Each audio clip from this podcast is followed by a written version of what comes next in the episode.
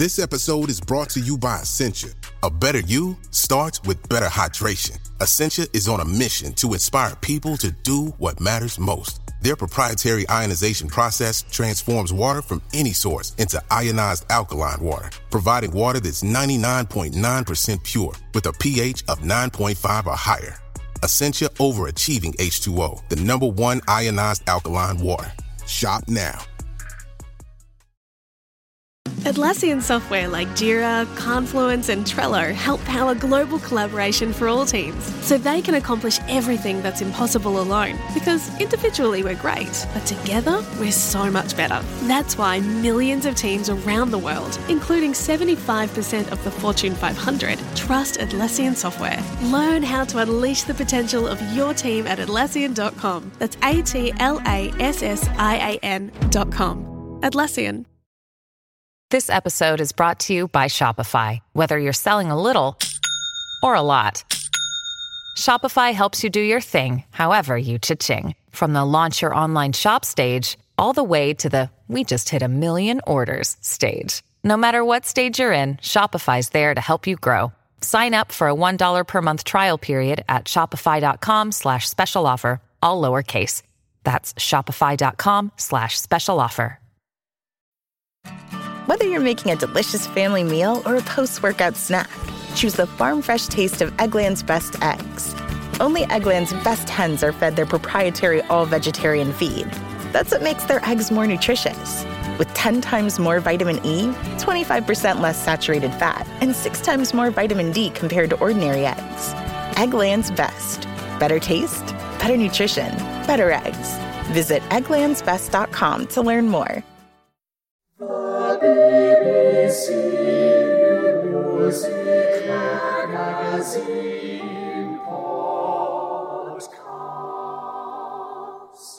This edition of the BBC Music Magazine podcast is sponsored by Idagio, the leading streaming service for classical music.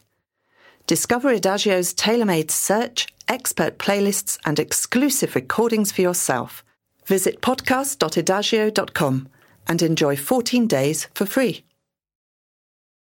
So, welcome to the BBC Music Magazine podcast. I'm the magazine's editor, Oliver Condy. And before we get started, a reminder that the November issue is out now, which brings me to our special discount for podcast listeners. You can all now get 30% off every six issues, which takes the cost to just £25.15. And you can claim the offer by visiting buysubscriptions.com slash music podcast. Don't forget our website at classical-music.com, where you can read about all the latest music happenings, see thousands of reviews, enjoy our free download of the week, and a good deal more. Plus, we're on Twitter, Facebook, Instagram, and we have an iPad edition available on the App Store. And finally, do sign up to our newsletter via the website. The BBC Music Magazine Podcast. And with me in the studio today are managing editor Rebecca Franks and reviews editor Michael Beek. Hello. Hello.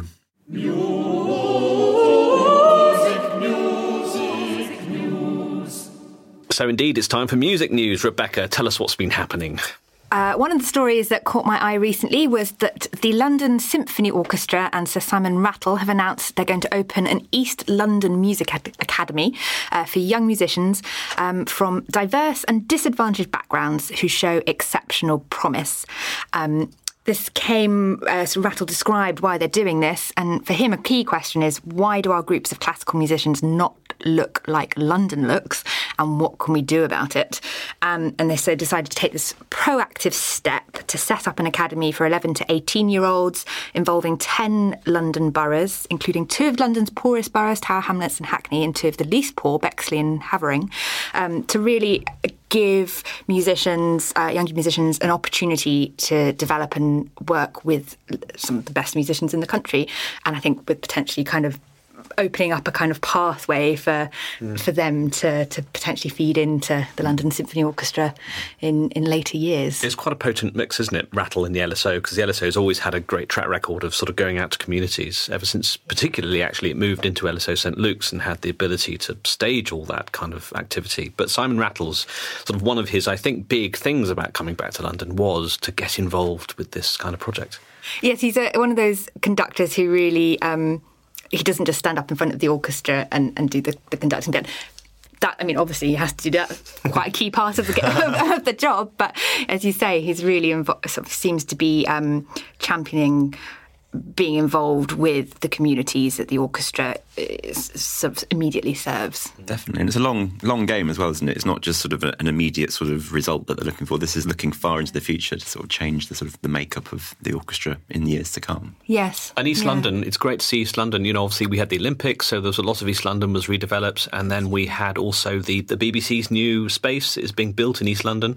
Um, So, and then this project, it's nice to see sort of things travelling a little bit east. I mean, I know London's only one city, but still, it's a big city, and It's a flagship orchestra as well, isn't it, in a way, for, for the city? I mean, there are lots of orchestras there. I'm not trying to suggest that the others aren't equally important, but um, It sets an example, I think, I think it for other does. cities to, to do more other than the immediate vicinity to their concert halls, which can be slightly, you know, richer, more wealthy. Definitely. And I was chatting to um, the CEO of Nashville Symphony Orchestra recently, and they've got a very similar program called Accelerando, and that's that's where they're shepherding young talent through schools Oh, into interesting. conservatories to change that talent pool in, in sort of years to come. So it's it's obviously something that lots of other people are thinking about. And I think there's something as well about a, a working professional, you know, practicing musicians coming in and, and working with young students because I know there are, you know, there are obviously the, the music colleges in London with these junior departments and there are there are bursaries and all that kind of thing available for for people to go to those colleges. But there's something about I think yeah, having that connection with an orchestra that, that's out there that could be invaluable in providing opportunities later on in, in careers, which is actually one of the hardest things, I think. Yeah. So here's, in fact, a bit of Simon Rattle and the LSO performing some Haydn to bring us to the next story.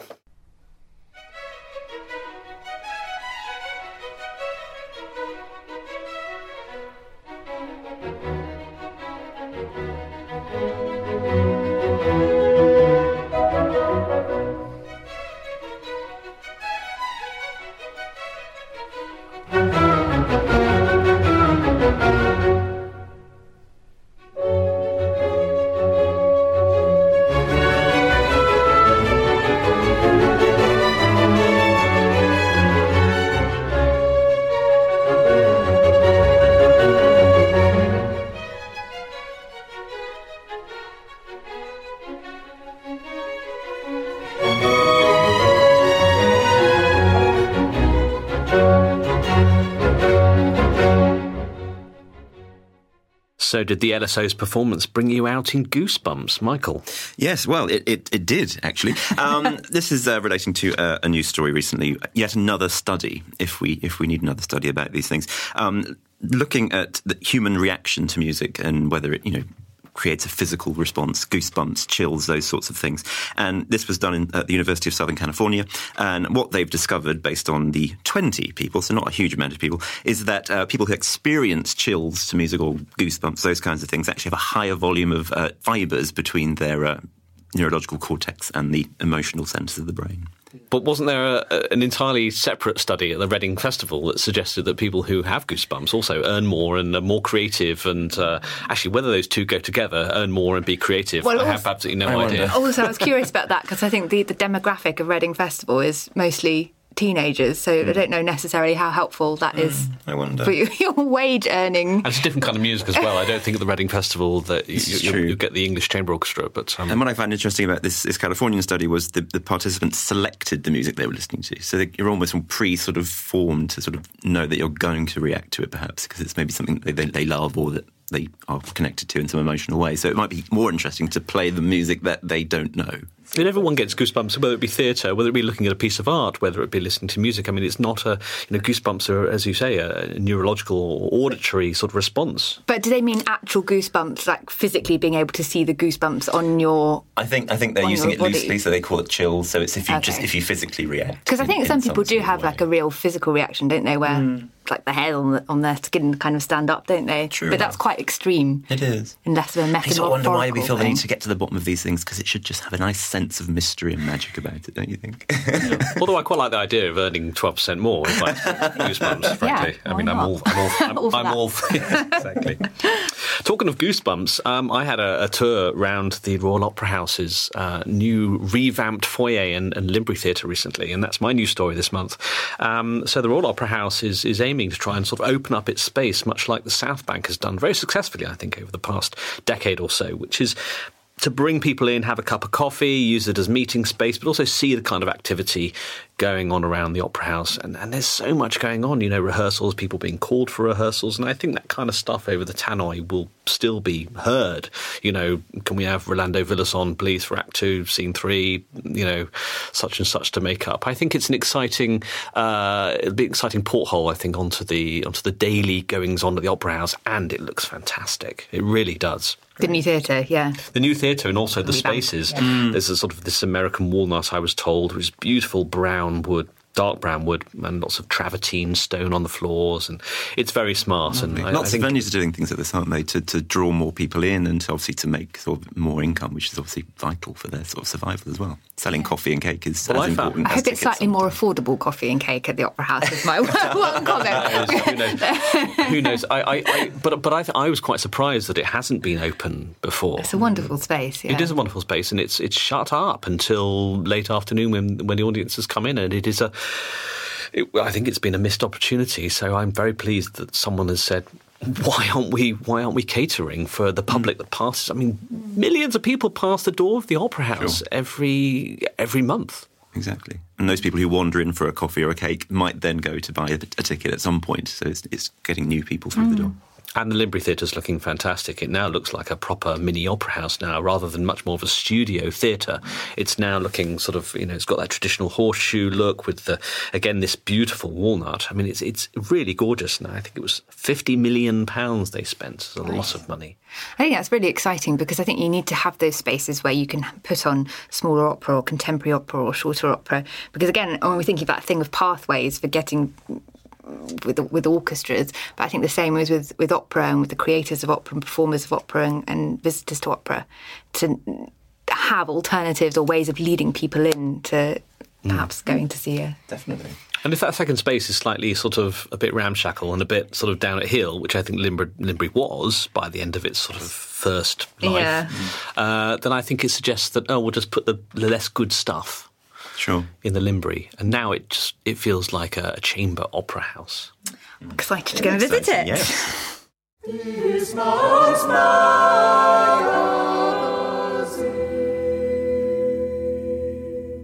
So let's kick off this month's magazine with an extract from our cover CD because the cover CD ties in directly with our main theme this month.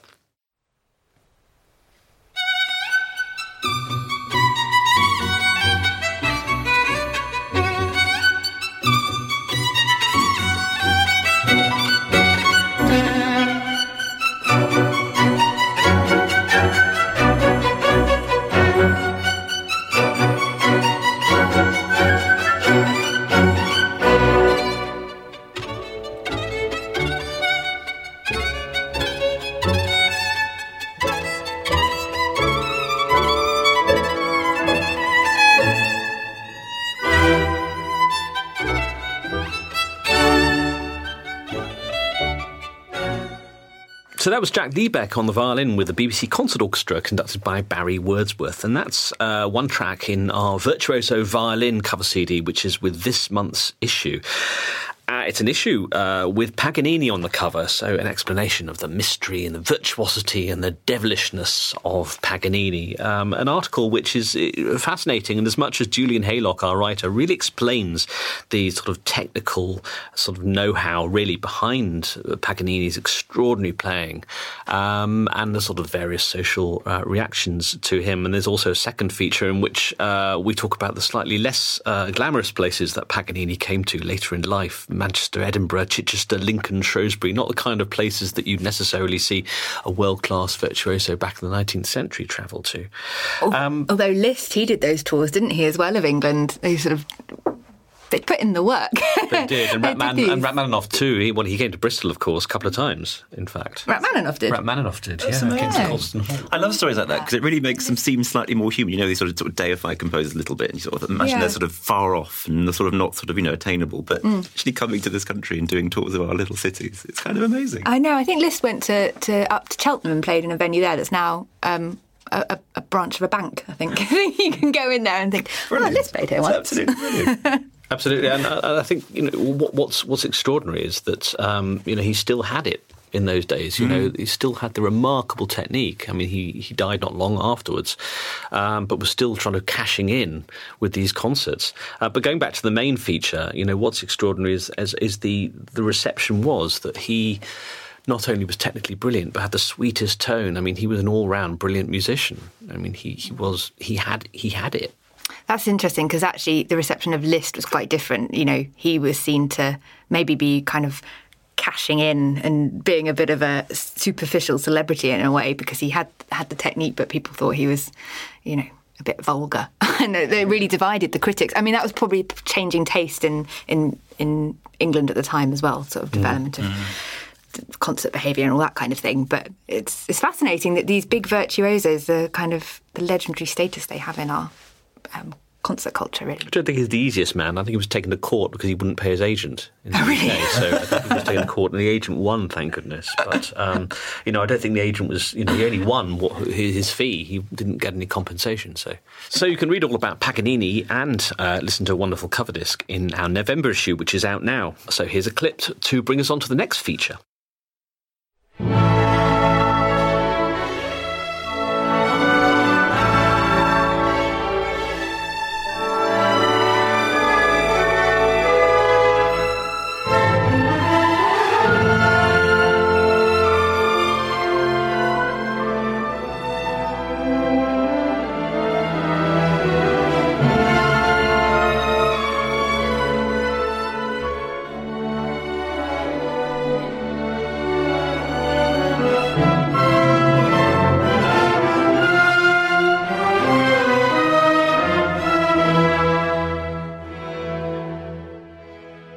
So, Rebecca, tell us about Ethel Smyth. Yeah, so that was a, an extract from her concerto for violin, horn, and orchestra. So that was actually from 1926.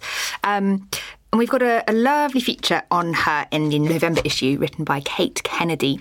And essentially, we wanted to mark uh, the centenary of the Representation of the People Act. And what better kind of way to do that than a portrait of the British composer and militant suffragette Ethel Smyth? And this is just a really colourful and vivid feature about her, uh, sort of looking at her involvement with the fight for women's rights and her own experience as a female, female composer in a male dominated world at that time.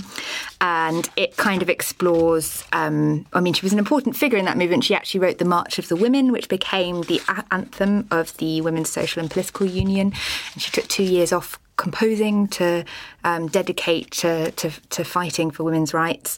Um, and yeah, just, as I say, it's just a very colourful piece with lots of lovely historical detail, um, really sort of telling that story. I think it's also important to realise that she was a fine composer. I mean, you know, uh, obviously uh, a very dedicated and had a huge amount of determination and spirit Oh, to, yes. to actually get this, to help get this movement through. But her music is, as you can hear, very beautiful. It is. I mean, I love one of the details that when she was a, a teenager, she, you know, she wanted to be a composer, but her father wasn't too keen on that, and she wanted to go and study in Germany. And again, he wasn't too keen on that, so she just went on strike. this is an early strike. She just, you know, wouldn't go to church, wouldn't go out, wouldn't come down for meals, just stayed in her room. and she ended up going to Leipzig when she was 19 and studying, and she met Brahms and Clara Schumann. But how many composers wouldn't have been composers if they'd listened to their parents? I mean, there are countless stories of, oh, you will be a lawyer, or you will be an accountant, or you're going to the family firm. I mean, gosh, you know, I wonder how many composers that, Yeah. that have that were stopped. In fact, how many we didn't have because of the, Makes the parental pressure. My favourite story in that piece is uh, the one from Thomas Beecham when he visited her, visited her in prison, and she's waving a toothbrush out the window, conducting her march to the women below. Yeah, the, the fact that she played Brilliant. the organ in the chapel on Sundays in the prison. It's great. What a know. great character. Yeah, definitely. No, and, and, and in terms of composition as well, you know, she was the first woman to have an opera performed at the New York Met. And just for context, it was over a century before another by a woman would be performed there. So in recent years, um, she became Dame Ethel Smyth. And Yeah, she just her spirit, her real passion and spirit, really comes across in this piece. Michael, we're going to talk about the recording of the month now. Um, Yeah. Should we have a clip first? I think we- Absolutely, why not?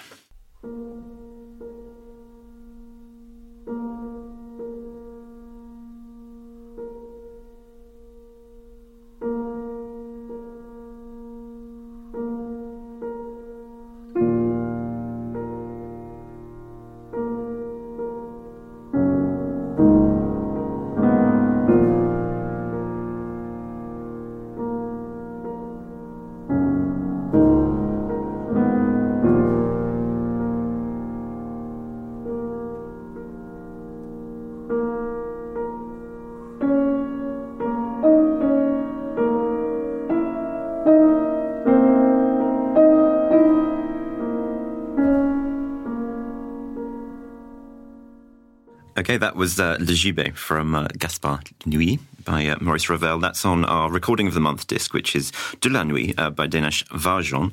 Uh, it's been described as unremittingly beautiful by uh, David Nice, who did the review for us, and I agree. It's it's thrilling the storytelling involved. It's a it's a mix of uh, Schumann, Ravel, and Bartok, and it's it's all it's all tales and it's all fantasy and it's all sort of darkness, and it's it's absolutely lovely. Um, And being ECM, it's beautifully recorded as yeah, well. Yeah, it is a beautiful recording. I love the atmosphere on that. That yeah, really Yeah, kind of it's the the gallows, brooding, the it's- kind of the darkness. Yeah, it. really, really brooding, and that sort of says it all for the, the whole disc. Really. Obviously, it's beautiful as well, but it, there are some really wonderful, sort of dark, murky moments. The program is really fascinating. I mean, you've got uh, Schumann's Fantasiestücke, you've got obviously the Ravel, which we've heard, and you've got Bartok's Im Freien, uh, with all these wonderful sort of noises of the outside and the sort of the, the, the crickets and the birds and the you know it's, it's beautiful stuff. Mm. Yeah, very it's- evocative. Absolutely, it's proper storytelling through music, which I love.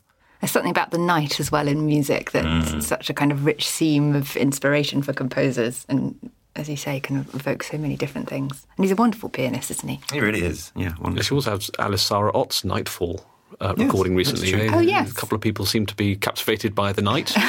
um, so that I mean, that's also got a beautiful performance of Ravel's Gaspard Yes, in it. So, absolutely. uh, so it seems to be the flavour of the month. Actually. Definitely. And actually, I asked um, Dénes uh, on the phone um, what the attraction and the appeal of that piece is, and I asked if, it, if it's the challenge of it, because it is a challenging piece. Yeah. Uh, and he says uh, it's, it's not the challenges, of course, that are attractive, but he said the challenges are that the difficulty should not be heard, and that it is really like telling a story. It is. I, I did a lot of listening for that for our um, building a library piece on Ravel a, a while ago, Mm. and um, I mean, it's it's just such a tough piece to play. It really is. But then you have to be able to turn it into a story and to bring out the poetry of each of those movements. Otherwise, it's sort of pointless. So yeah, but tough ask. But a real treat. The BBC Music Magazine Podcast. This edition of the BBC Music Magazine podcast is sponsored by Idagio, the leading streaming service for classical music. Discover Idagio's tailor made search, expert playlists, and exclusive recordings for yourself. Visit podcast.idagio.com and enjoy 14 days for free.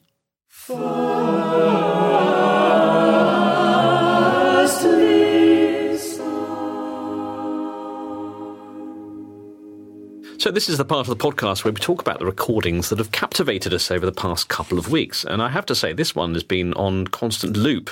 Uh, so mine is the is the latest recording by pianist Víkingur Ólafsson on Deutsche Grammophon, and it's a beautiful recording of original works and arrangements of music by J.S. Bach. Um, I I just love the selection. Really, I just think that it's such a sort of slightly original mix. You you normally have the sort of the same old, same old on some of these, but the very fact that he's mixed these arrangements with some preludes and fugues and a, and, and, and, a, and a sort of a set of variations in the middle, which I, actually I didn't know.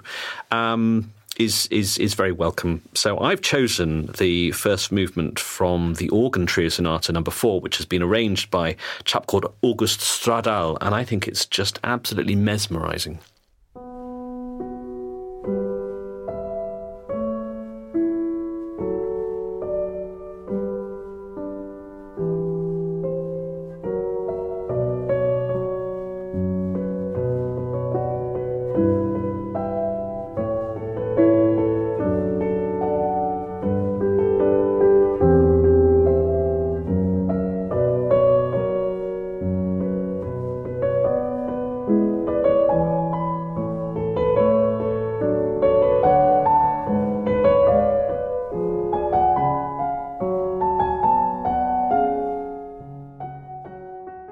Was Víkingur Ólafsson uh, playing the uh, arrangements of Bach's Organ Trio Sonata Number Four. Um, absolutely gorgeous.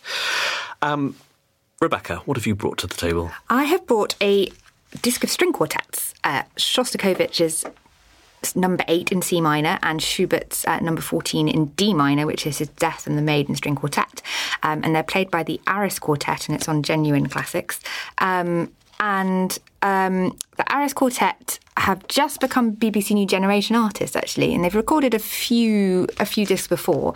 And I was just listening to this for a review for um, our brief notes, brief notes section um, in this in this magazine, and I was just really struck by um, the sort of. Uh, the commitment and the force and uh, sort of personality of their playing, really.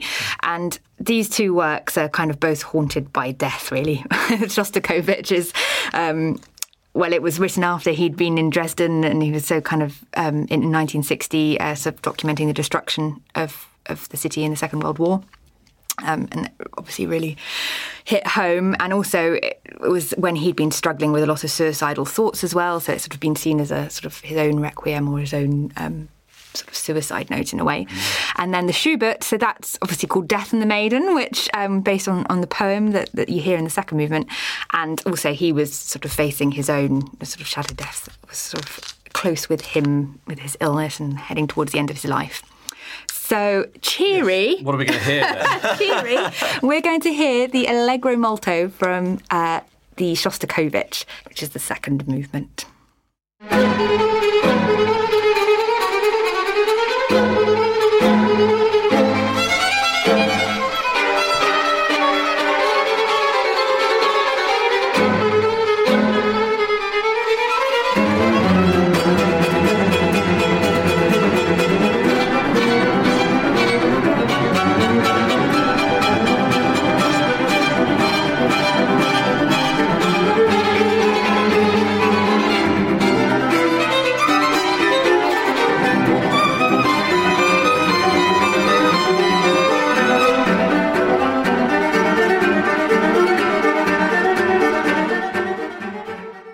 Michael, what have you chosen this month? Uh, so I've chosen a new release on Onyx uh, Records. Uh, this is uh, a selection of music by Arvo Pärt, uh, performed by Victoria Mullova. Uh, and she's performing with the Estonian National Symphony Orchestra under Paavo Järvi. it's a delightful selection. Some of the obvious players are there, Fratres and Spiegel im Spiegel. Um, but the centerpiece is really the tabula rasa, which is just stunning. Um, it's sort of, it's seesaws, it's kaleidoscopic, which, you know, Pärt is quite a lot, but I absolutely love it. Um, so the, the, piece I've chosen is is part one of the uh, the tabula rasa, uh, Ludus. And quite meaningful in as much as it's sort of Estonian music performed by Estonians. Absolutely, and they recorded it in the presence of the composer, so that's even more special, I think.